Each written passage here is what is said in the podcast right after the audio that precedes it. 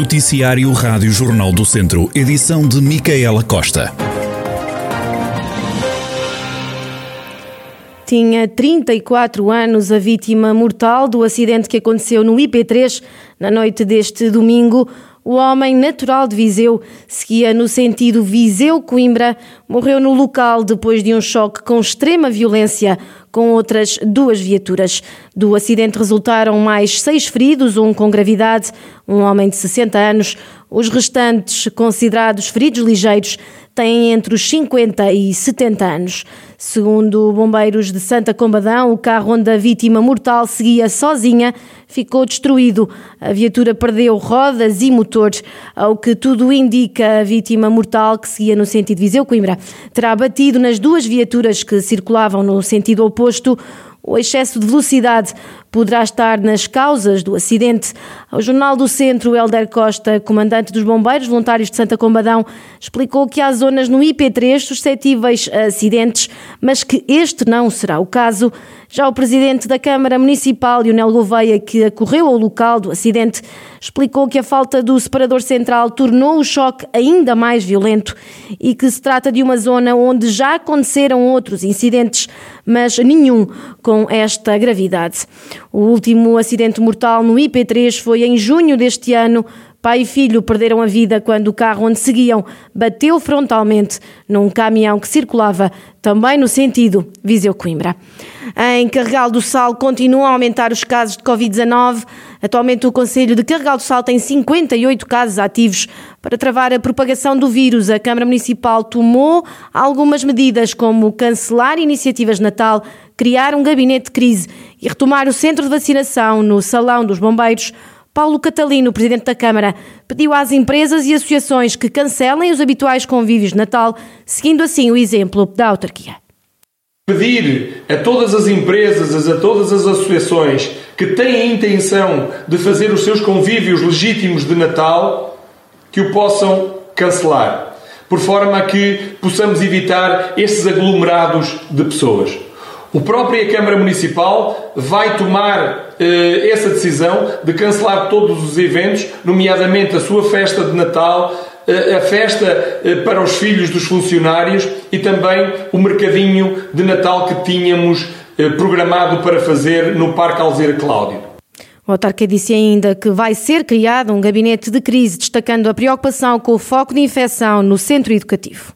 Para darmos mais agilidade ao processo, e tentarmos ter uma intervenção mais rápida, vamos criar um gabinete de crise com profissionais da saúde, com representantes do município e também da escola, para podermos ter uma intervenção mais célere em todo este processo.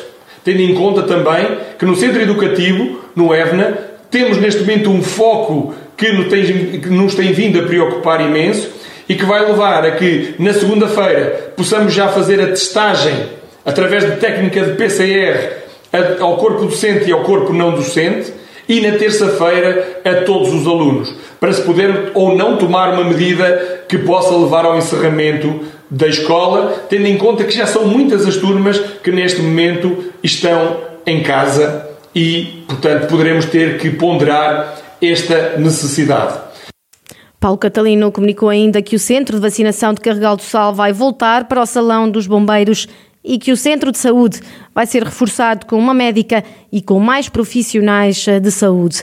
O autarca sublinhou ainda que vai, vão retomar a medida de desinfecção dos espaços públicos, sobretudo onde há mais aglomerados, e pediu ainda à população que continue a seguir as recomendações da Direção-Geral da Saúde. Recorde-se que, por causa do aumento de casos de Covid-19, a autarquia de Carregal do Sal tomou algumas medidas, como cancelar iniciativas de Natal, criar um gabinete de crise e retomar o centro de vacinação no Salão dos Bombeiros. Ainda à Covid-19, a Câmara Municipal de Moimenta da Beira lançou duas linhas telefónicas de apoio. O objetivo é ajudar as pessoas que se encontram em isolamento profilático a ter acesso a medicamentos, bens de primeira necessidade ou refeições. Atualmente, e segundo os dados mais recentes disponibilizados pela Câmara Municipal, estão 20 casos ativos por infecção por Covid-19 no Conselho de Moimenta da Beira. A Conselhia do Partido Socialista de Tondela diz que José António Jesus, Presidente da Câmara, não tem condições políticas para continuar a exercer o cargo e que devia pedir a suspensão imediata do mandato. Rui Santos, da Conselhia do PS, diz que se algo do género acontecesse no Partido Socialista, o autarca ou pedia suspensão ou perderia a confiança política. O Presidente da Câmara uh, é inocente em termos jurídicos até prova em contrário, mas do ponto de vista político as condições de exercício do cargo são diferentes com uma acusação deste tipo, eh, por causa exatamente de um ditado, daquilo que é traduzido por um ditado plano antigo, que é cesteiro, que faz um cesto, faz um centro.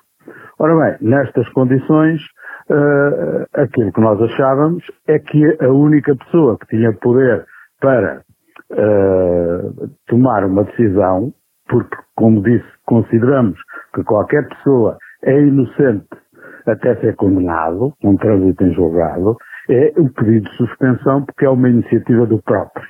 O PS defende qualquer autarca do Conselho de Tondela, eleito pelo PS, que seja acusado formalmente, nos termos em que foi o Presidente da Câmara, obviamente terá que pedir a suspensão do mandato até o assunto ser decidido juridicamente ou o PS retirar-lhe imediatamente a confiança política. Rui Santos disse ainda estranhar que o Presidente da Câmara nunca tivesse dado conta do erro nos boletins itinerários durante sete anos.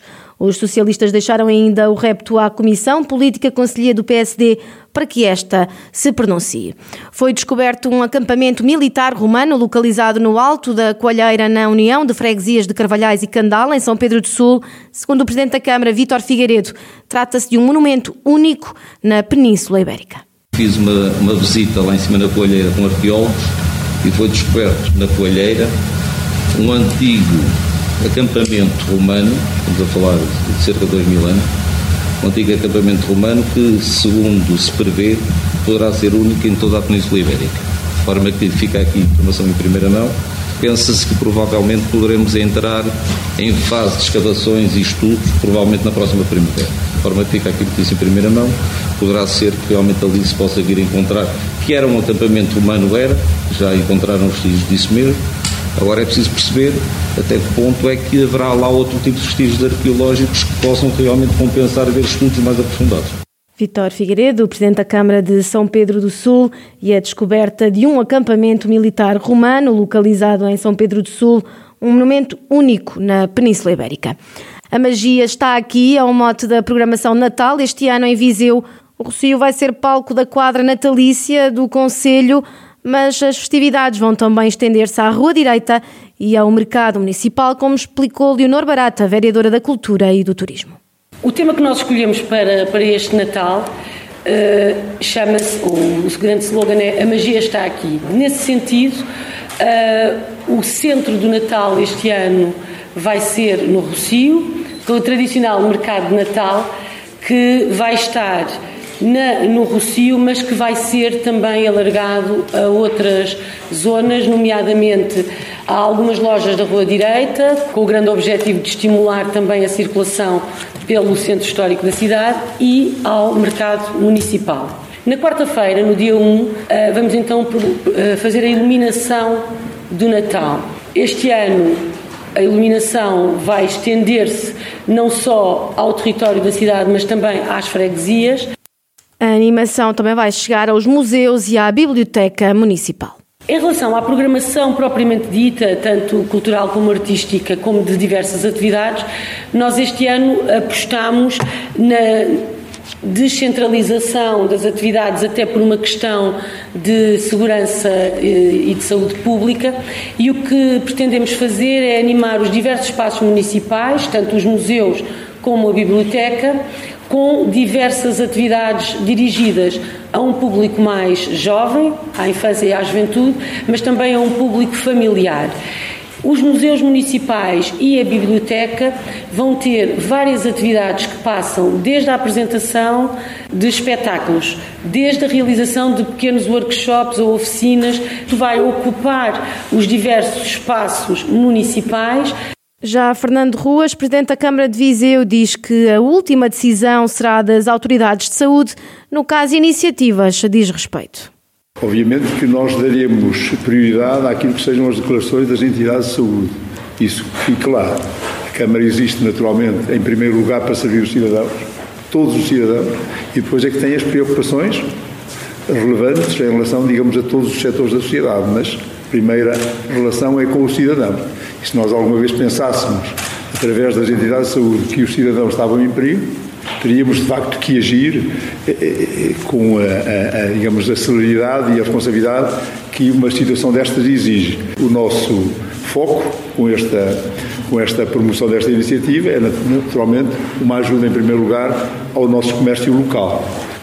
Mas naturalmente que não podemos estar afastados nem, nem, nem esquecidos que estamos a viver um surto pandémico cada vez nos surpreende mais, até pela sua, pela sua uh, uh, imprevisibilidade. Fernando Ruas, Presidente da Câmara de Viseu, que hoje apresentou a programação de Natal com o mote A Magia está aqui.